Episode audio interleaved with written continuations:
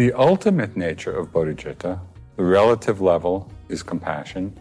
The ultimate level of bodhicitta is the empty, aware nature of the mind itself. And as one Tibetan teacher said, when compassion and emptiness are both present, enlightenment is unavoidable. So, this is what we practice, this is what we come to realize, to cultivate. The relative bodhicitta of compassion, the ultimate bodhicitta of emptiness.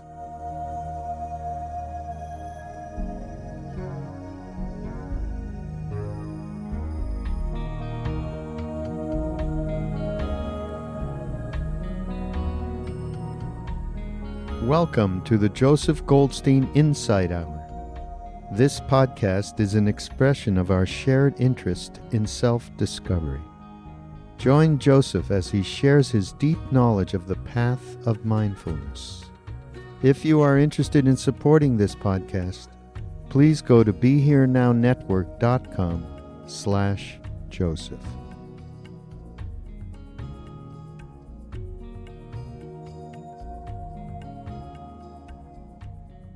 I've been reading the biography of Ajahn Mun, who was,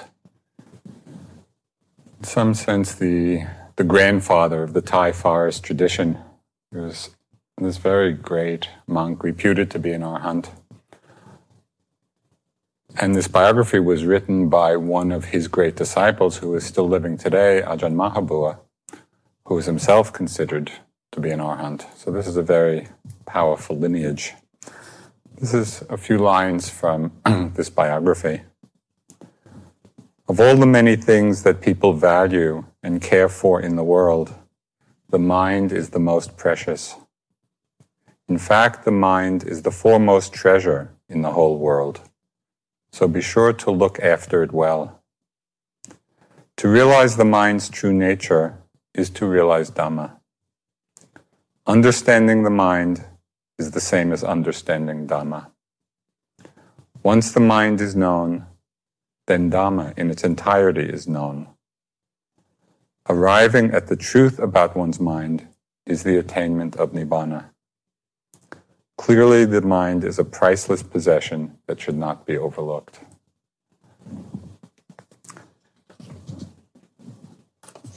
When I read it, it just, those few lines inspired me so much because it was a reminder that we have everything we need.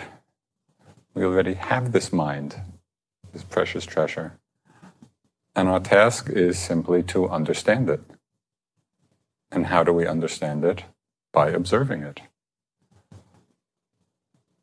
So it's not complicated.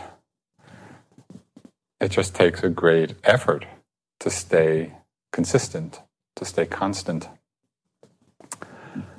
Tonight, I'd like to talk about mm, one way of characterizing this precious mind, and that is expressed in the term bodhicitta. Now, bodhicitta is a both Pali and Sanskrit term. Bodhi, as you know, means wisdom or awakening. Citta is the heart, the heart mind. So we could say bodhicitta is the heart mind of awakening. As it has been explained and expressed in different traditions, we talk of relative bodhicitta as being compassion. And it's the realization that we are not practicing for ourselves alone. So it's that compassion which is contained in the aspiration that we do our practice, that we undertake our practice not only for ourselves, but for the benefit and welfare of all beings. So, this is one aspect of bodhicitta, this very powerful motivation and aspiration. And we can do this in a very simple way. We can practice this aspiration in a very simple way at the beginning of each sitting or the beginning of each day. You know, the simple reminder or expression May I attain liberation. May I attain awakening. may I attain enlightenment, may I attain the end of suffering for the welfare and benefit of all beings. So it's a reminder of what we're doing. It puts what we're doing in this very noble and limitless context. And at the end of a sitting or the end of a day, in our dedication of merit, we can also reaffirm this aspiration. May the merit of my practice be joined with the merit of all the wholesome actions of the three times past, the present, the future. So even if we think our own particular little meritorious action is not that significant, we're joining it together with this great stream of virtuous action, all the virtuous actions of the three times. May the merit of my practice be joined together with the merit of all the wholesome actions of the three times, and together may it all be dedicated to the welfare, the happiness, the liberation of all beings. So we practice this. You know, as we say it, and if we say it with faith, with confidence, it, it waters the seed of bodhicitta within us. The ultimate nature of bodhicitta the relative level is compassion. The ultimate level of bodhicitta is the empty, aware nature of the mind itself. And as one Tibetan teacher said, when compassion and emptiness are both present, enlightenment is unavoidable. So, this is what we practice. This is what we come to realize, to cultivate the relative bodhicitta of compassion, the ultimate bodhicitta of emptiness.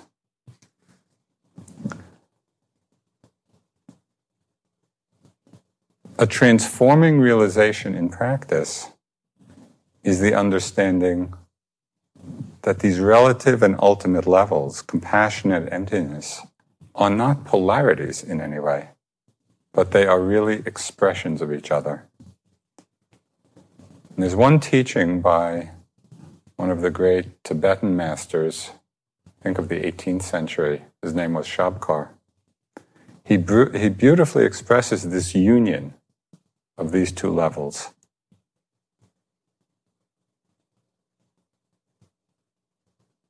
And this description is really a description of our own minds. The mind's nature is vivid as a flawless piece of crystal, intrinsically empty, naturally radiant, and ceaselessly responsive. So, this is not someone else's mind he's talking about. This is the nature of mind, this precious mind that Ajahn Mun referred to. This mind, which is our treasure intrinsically empty, naturally radiant, ceaselessly responsive. So, what does intrinsically empty mean? You know, this is an interesting translation of a Pali, Sanskrit, Tibetan word. For many people, you know, the word emptiness in English is not all that inspiring. We hear the word empty and we might have connotations of you know, just some bleak vacuity. There's nothing there, and it's not very interesting. Or it might, we might conjure up a sense of a blank nothingness. That's what we might imagine when we hear the word empty. But the Sanskrit word, the Pali word for emptiness, is shunyata. And in Buddhism, shunyata has many profound meanings. I'd like to discuss a few of these meanings of shunyata, of emptiness, because it's a profound description of the very nature of our minds. And the simplest level of understanding, one that I think we can easily relate to, is understanding the emptiness as an absence of self centeredness. And in common language, we might think of self centeredness as being a personality problem. You know, we say somebody is very self centered. But it also has a more fundamental meaning. And that is when we create or hold a sense of self to be at the center of our lives, self centered. Where we create this reference point for everything that we think and see and feel and taste and hear. It's that sense or that creation of someone behind experience to whom it's all happening. And we do this over and over again. And we, we are holding the understanding my body, my feelings, my thoughts, my emotions my awareness. And we very often live in this gravitational field of the self center. You know, we circle around our hopes and our fears, our plans, our worries, our work and our relationships. All of this, our lives, are often circling around this self center revolving around desires for ever new experiences. You've probably noticed that in your mind. Just wanting the next hit of experience, even though we know, you know, we know clearly that they're all part of a passing show. They're all impermanent. And yet we're still very often caught on this wheel. But through sustained attention, through a wise attention, through mindfulness, the power of mindfulness, of concentration, of wisdom, we begin to leave this self referential orbit. And we are drawn more into the gravi- gravitational field of shunyata. Know, in our practice, we begin to get glimpses of the zero center of emptiness rather than be lost in the self center of I and mine. The poet Rumi expressed this very well in his uniquely wonderful way. He said, Live in the nowhere that you come from, even though you have a home here, even though you have an address here. Live in the nowhere that you come from, even though you have an address here. So even though we're living in the relative world and we use conventional language of self and other, I and you, even as we're living with an address here, can we abide in the nowhere that we come from? So we experience this emptiness of self shunyata in many ways. This is not simply, you know, a Buddhist abstract philosophical doctrine, which might be of interest, but if it doesn't relate to our own experience, it's not of that much value. So it's important to bring it down. How do we actually experience it? How can we realize this for ourselves? We get an intimation of emptiness of self, even in our ordinary lives. You know those times in our lives when we simply enter into some effortless flow of experience. It might be in music, it might be in sports, it might be in art, it might be in a work that we're really deeply concentrated and interested in. You know, it's in those moments when things seem to just be going on by themselves and really are much better for it. We've gotten out of the way. So that's, that's a hint. That's an intimation of what selflessness is. We see it in our meditation practice. You know, you've probably had the experience at times when you're walking, doing the walking meditation, and you just drop into that space where the walking seems to be going by itself. There's nobody doing anything. Or in the sitting, when it's all just going. So this is a taste. This is, this is the beginning of understanding the selfless nature. We can be reminded of the meaning, the experience of emptiness, shunyata. We can be reminded by our teachers, you know, either by their presence, their empty presence, or by their words. When I first met Mahasi Sayadaw, who was one of U Pandita's teachers, teachers and one of the great masters of Burma, it was amazing meeting him because it was Mr. Nobody. It felt like there was no one there. And it was such a unique experience, especially in the West, that it was striking. Just his presence was a teaching. You know, and this kind of feeling, this kind of inspiration can come from many of the great masters because they're abiding in that place. Sometimes it comes as a direct teaching through their words. There's one story which some of you may have heard, but it just illustrates this point so well. It's a story of a student of Kalu Rinpoche, who was also another great Tibetan master. And this student lived in Canada. You know, and she had studied with Rinpoche for quite a while and then went home. She lived out you know, way out in Saskatchewan or Alberta without much Sangha at all. And she wrote this letter to Kalu Rinpoche describing her situation and saying, The only thing that sustains me is holding you in my heart. And then some weeks go by, and she gets a note back from Rinpoche with one line on it The nature of the heart is emptiness. you know, it was just it's just that powerful moment.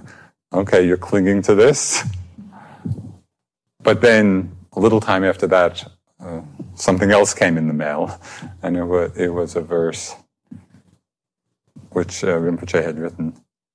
When you practice the holy Dharma, slowly the clouds of sorrow will drift away, and the sun of wisdom and great joy will be shining in the clear sky of your mind. So, in the letting go of our attachments, even our most precious attachments, attachment to teacher, attachment to the Dharma itself, when we let go and settle into the realization of emptiness, true emptiness, slowly the clouds of sorrow will drift away and the sun of wisdom and great joy will be shining in the clear sky of our minds.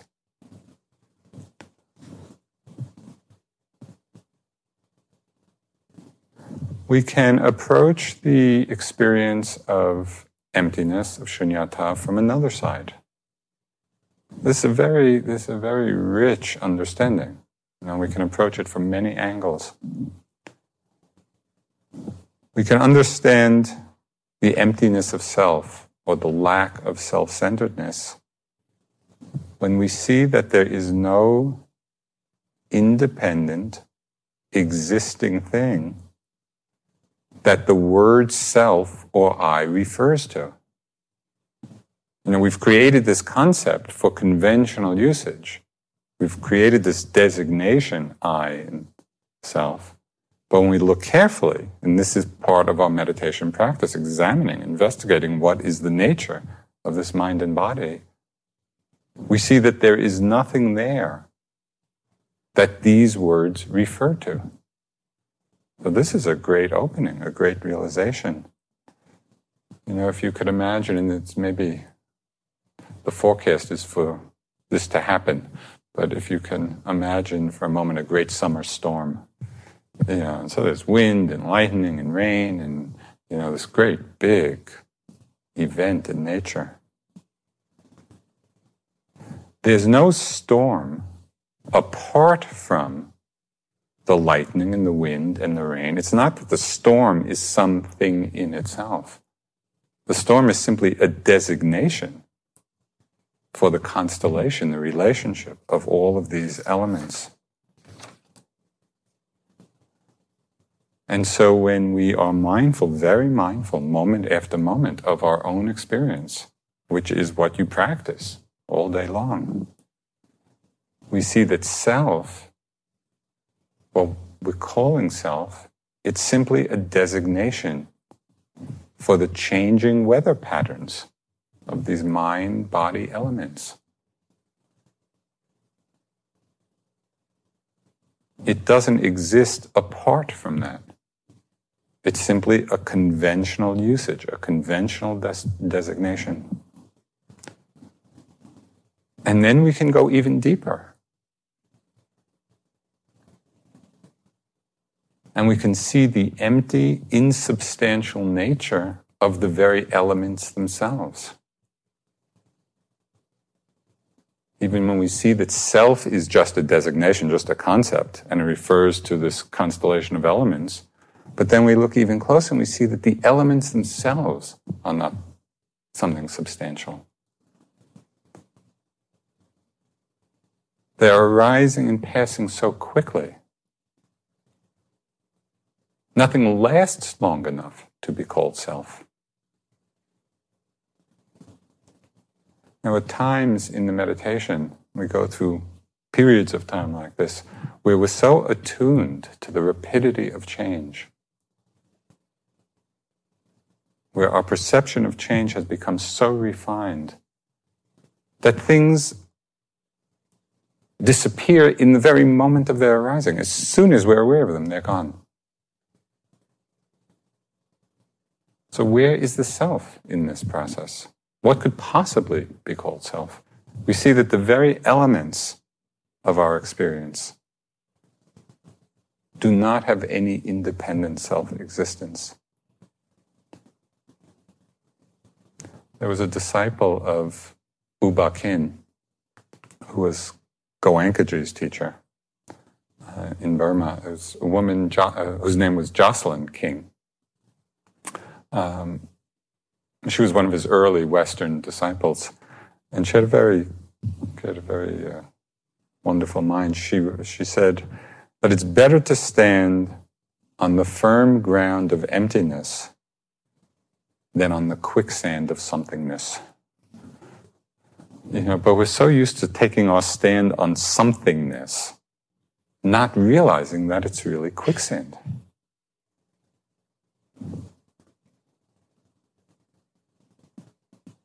So we realize, or get an intimation of emptiness, shunyata, when we drop into the effortless flow of experience, when we're reminded by our teachers in one way or another, when we see that there is nothing that the word self or I refers to. We see the insubstantiality of all the elements. There's another doorway into the experience of emptiness, of shunyata. And that is through seeing that things are not amenable to our will. We cannot say with any hope of success, let my body not age. Let me never be sick. Let me only have pleasant mind states.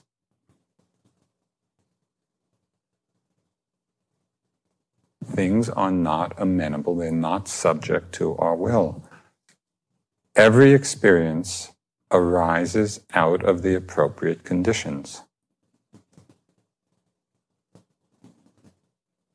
Not because it doesn't arise because it has some intrinsic independent self existence and it's always there. And it doesn't arise because it belongs to us in some way and we command its arising if we wish for something to happen, it's necessary to understand the causes and conditions necessary for it to happen. This is such a fundamental aspect of the Buddhist teachings.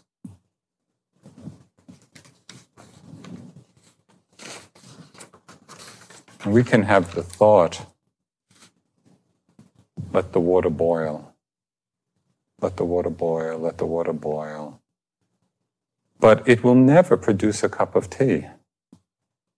We need to raise the temperature of the water in some effective, by some effective means. There have to be some cause and condition for the water to boil, and then it will happen.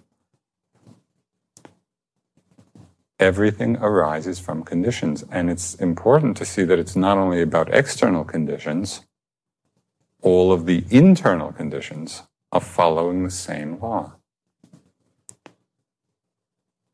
And the more we see this contingent arising, the more we can observe that in our own experience, that all the elements of mind and body are arising out of conditions, the more we see contingent arising, the more we realize emptiness of self.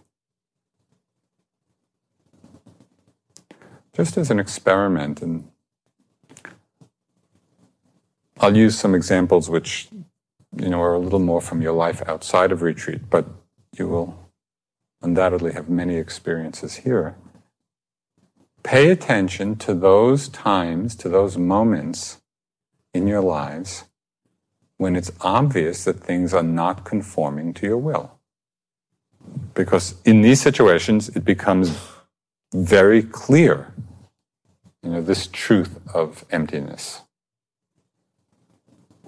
As an example, well, something that does arise in retreat, it might be some condition of your body. You know, you're sitting and maybe there's a lot of pain, some difficulty in the body. And you would wish for it to go away, but it doesn't go away. At least not necessarily when you want it to. Because it's not subject to your will, it's arising because the conditions are there for it to be present. Might be the arising of some disease. Now, how often do we take the onset of disease personally, as if it's our fault? You know, and this shouldn't have happened. It happens because the conditions are there for it to happen. We age because the conditions are there. It's precisely the same with difficulties, perhaps in relationships, you know, or in work.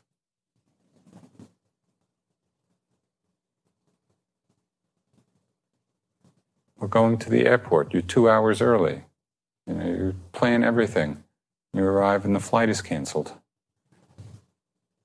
This wasn't done as a personal attack on you. It's not subject to our will. It's outside of our control. It's arising out of changing conditions.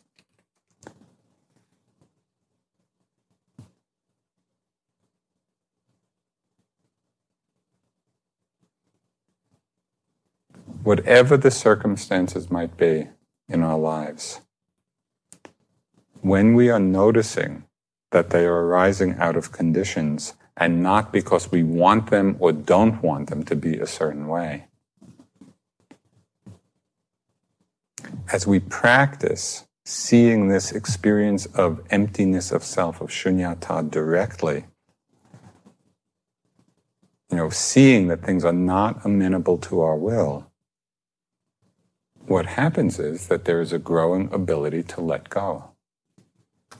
Because we're not lost in the illusion of control, of ownership. Now, there's a great paradox here which opens up tremendous possibilities for us. And that is that the more clearly we see that conditions are not amenable to our will, the better able we are to actually accomplish our goals. Why is this? Because when we can let go of the ego posturing of being the one in control and drop into the mind state, the mind activity of wisdom, we then step back and see okay, what are the conditions necessary for this goal to be accomplished. we see with clearer vision. The more we let go of self, of I, the more we accomplish.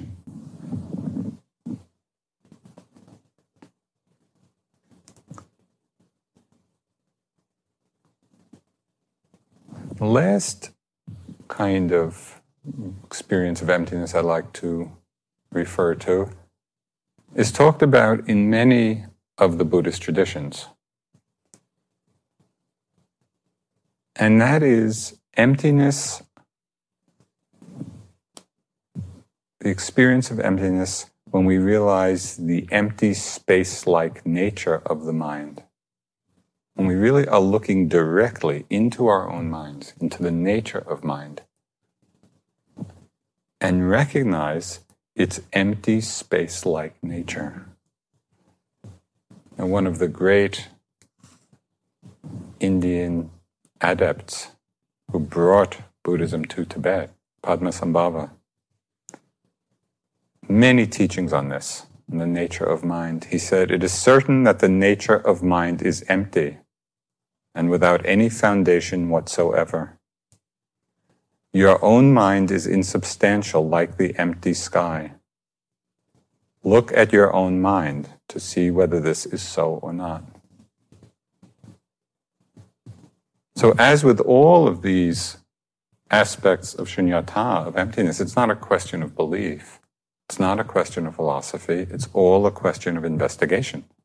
We need to look for ourselves. It is certain that the nature of mind is empty and without any foundation whatsoever. Your own mind is insubstantial like the empty sky. Look at your own mind to see whether this is so or not. This same teaching, although this was expressed in the Tibetan tradition, it can be found in the Thai tradition, it can be found in Zen, because it's a, it's a pointing to the truth of our own minds, and we need to look. There are subtleties here.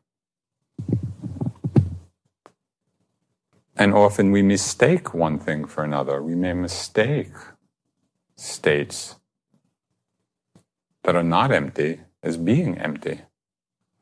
And one distinction, which I think is very helpful, kind of points to one of these differences, is the difference between spaciousness and groundlessness. Because we can often get into a very concentrated, open, spacious state of mind. But that is still a conditioned state. It arises out of conditions. But it's wonderful, it's very pleasant, it's very expansive, it's very spacious. But one, one teacher, kind of been wanting to clarify this, said, it's probably better to think of this emptiness not as spaciousness, but as groundlessness. And I like that distinction because in groundlessness, there's nothing to hold on to, not even spaciousness. Letting go of everything, the mind that's not holding on to anything. So, in this way of practice, in this doorway into shunyata, it's not through deconstructing the sense of self, as in some of the earlier ways, but rather in the direct recognition of the mind's empty essence. We look directly and we say,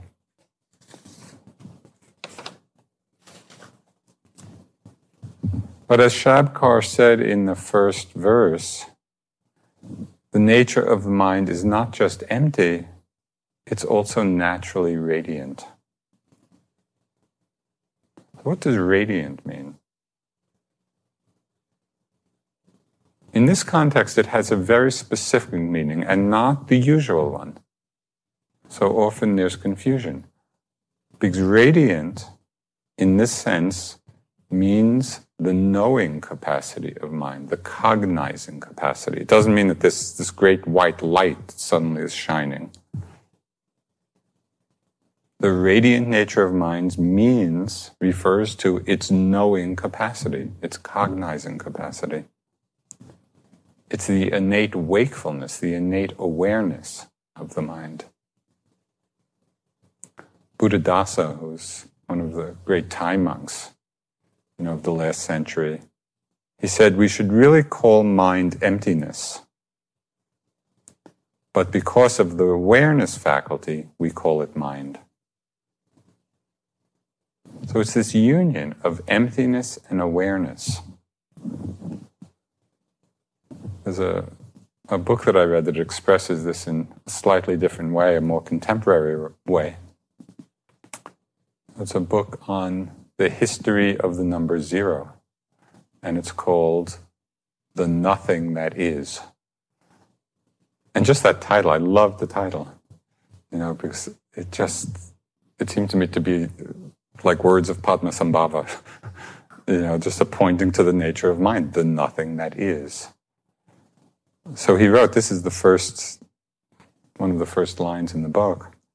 Look at zero and you see nothing, but look through it and you see the world.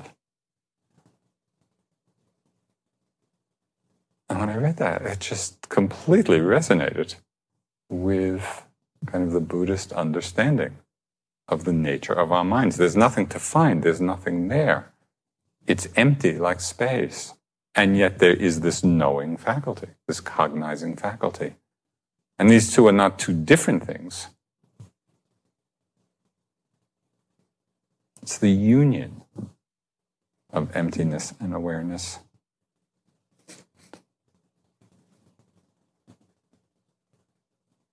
So the nature of the mind is empty like space.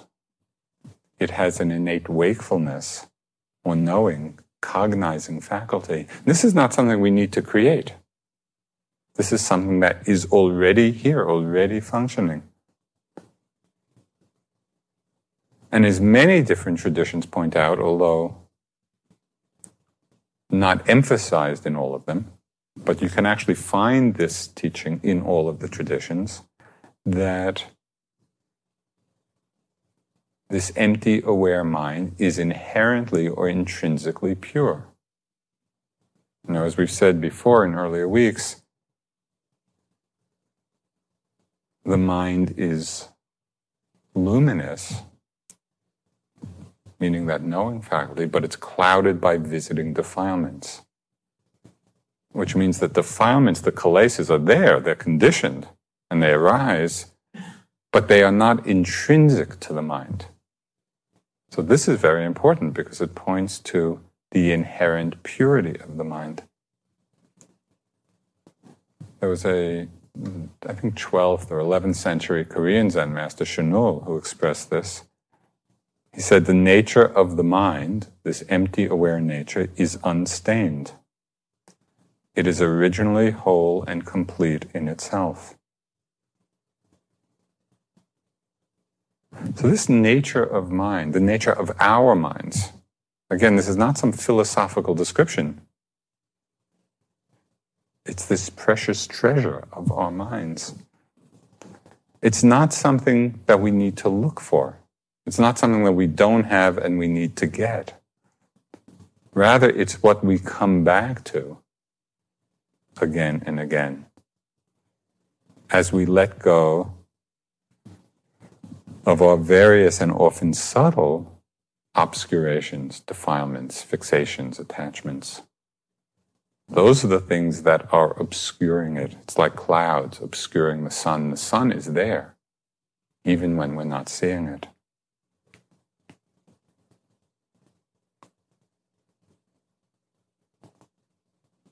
So, one image that has been used to describe this movement from attachment, from fixation, from obscuration to awareness. We could say an image which describes the movement from delusion to wisdom, from self center to zero center is the image, the images of ice and water. And when you think of ice, of course now you think of ice and probably seems pretty good. but ice is solid, it's hard, it's frozen.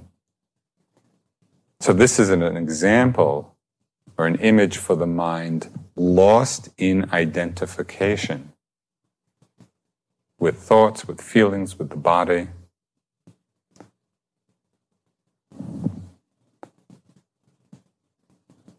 When we're lost in an identification or lost in an attachment to any arising object, or even attachment to the knowing itself, this attachment, this fixation is like ice. Ice is when we're lost in the movies of our minds, which I think we all know very well. You know, it's like going to the movie theater and getting totally absorbed in the movie. We can get so absorbed that we really begin to feel that this is really happening. But then maybe we look up, you know, we see that beam of light, you know, being projected on the screen. And even though we may have been absorbed in the story with all kinds of emotional responses to it, we look up, we see that beam of light being projected, and we see nothing whatsoever is happening. Nothing is going on at all. Well, this is powerful. This is, this is a powerful coming out of this fixation, this attachment, this illusion of the solidity of the reality of this conditioned world.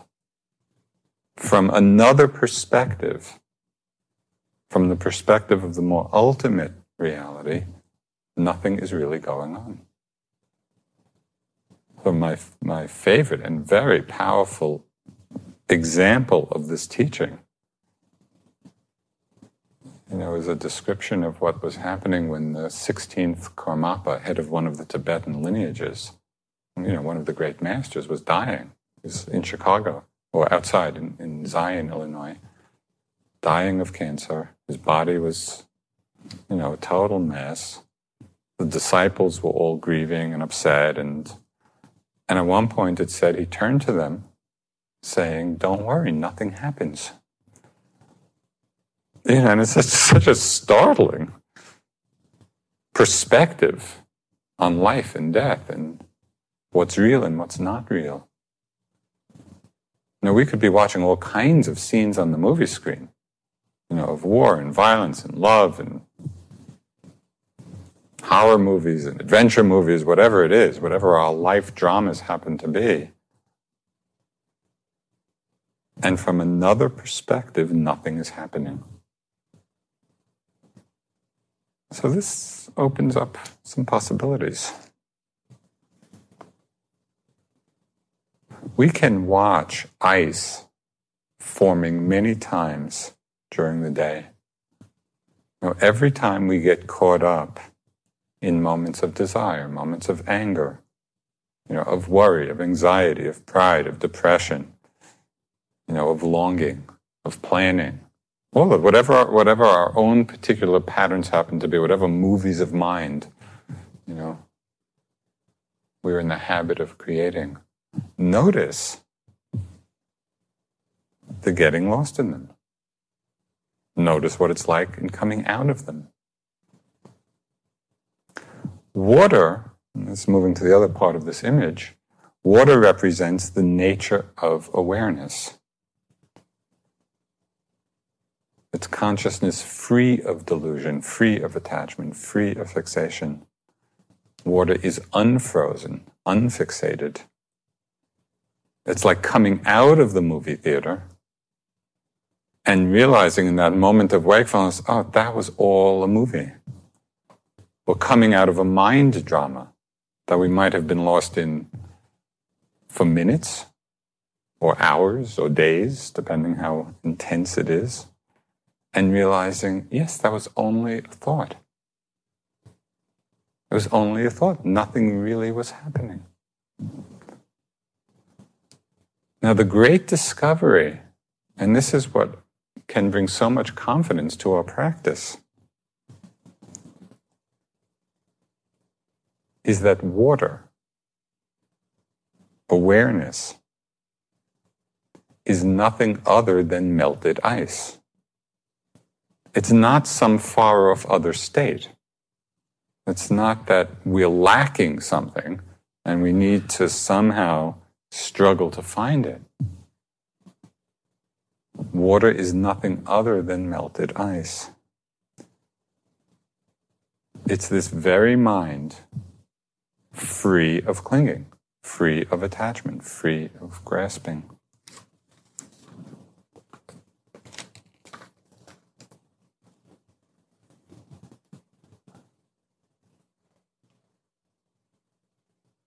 Now, in this open, unobstructed nature of awareness, empty of self, there is great spontaneity and responsiveness to situations. Because we're not fixed, we're not holding, we're resting in the experience of shunyata, emptiness of self, intrinsically empty, naturally radiant, naturally knowing, cognizing, ceaselessly responsive.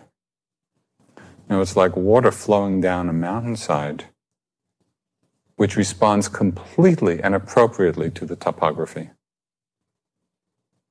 It's the nature of that flowing. On the level of relative bodhicitta, compassion is a practice which we undertake and cultivate. And as you know, it's one of the Brahma Viharas. We can actually cultivate the quality of compassion. But on the ultimate level of bodhicitta, we see that compassion is the responsive nature of emptiness itself.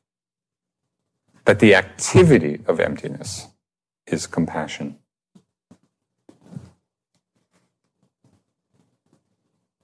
There was a ninth century Chinese Zen master, one of the great Zen masters, Rinzai.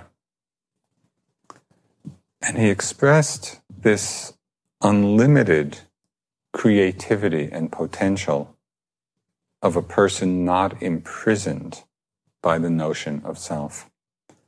So, in his language, he calls this kind of person a person of no reliance. This person not relying on, not holding to anything. So he writes If someone comes to me asking for the Buddha, as a person of no reliance, I present myself in a state of purity. If she or he asks for a bodhisattva, I present myself in a state of mercy and benevolence. If they ask for nirvana, complete enlightenment, I present myself in a state of utter serenity. Though there are hundreds of thousands of states, as a person of no reliance, I am always the same. Therefore, my presentation of various states according to the requirements is just like the moon that freely presents its images on every surface of water. Ceaselessly responsive to the situation appropriate to the situation. Free of self image, free of fixation of self.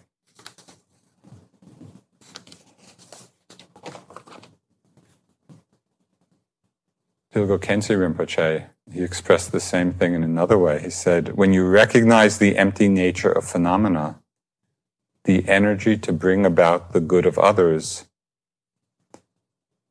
dawns unconstrained and effortless, uncontrived and effortless. Compassion is the activity of emptiness, emptiness of self.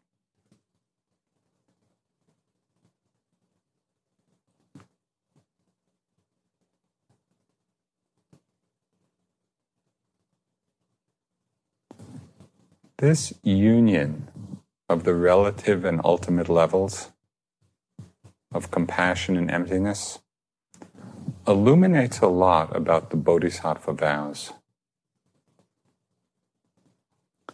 And as most of you probably know, the great bodhisattva vows, they're expressed in different ways, but one of the, the first of them is that beings are numberless, I vow to save them all. But when I first came across this teaching, I could not relate. Not that I didn't think it was a good idea. I thought this would be great, but it seemed completely impossible. It seemed so out of the range of anything I could even conceive that I just put it aside as being, well, that's a nice idea, but very hard to relate to. And it was really only in recent years, maybe you know, five or ten years ago, through different teachings on bodhicitta, that there was a whole shift of understanding of what these bodhisattva vows mean, at least for me. If we're resting our efforts to help all beings on the shoulder, if we're resting these efforts on the shoulders of self, it's way too heavy of a burden. You know, all beings, all the suffering, you know, the magnitude of that to rest all of that on one's own poor little shoulders, it's just too daunting. It's overwhelming. Very difficult to do. But if we understand compassion not as the activity of self, but as the activity of selflessness, that compassion is the responsive nature of emptiness then there is no one doing anything. It's like Rinzai, Master Rinzai, spontaneously responding appropriately to situations, arising out of that empty, selfless wisdom place.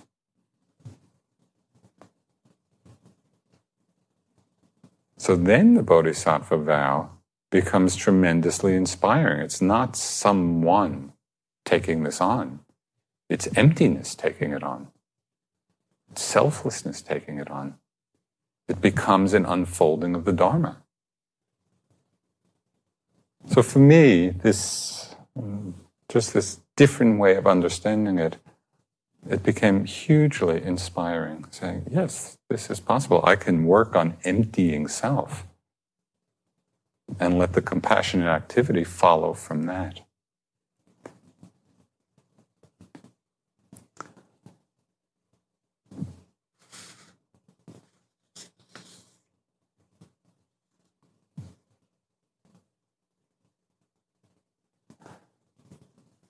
There's one uh, little few lines from a Tibetan text called the Seven Point Mind Training. And I just want to end with this because it's a way of integrating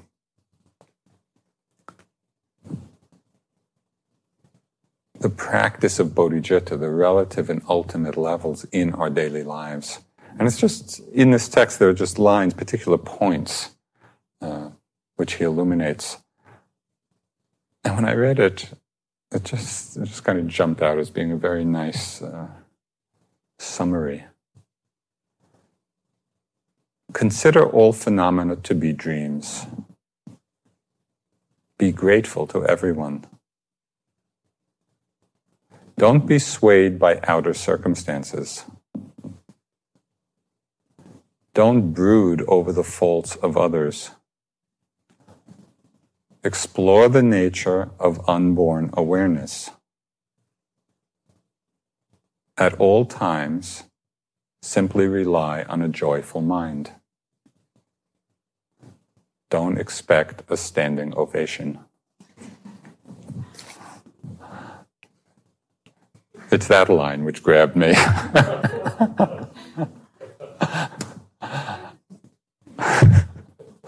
Don't expect a standing ovation.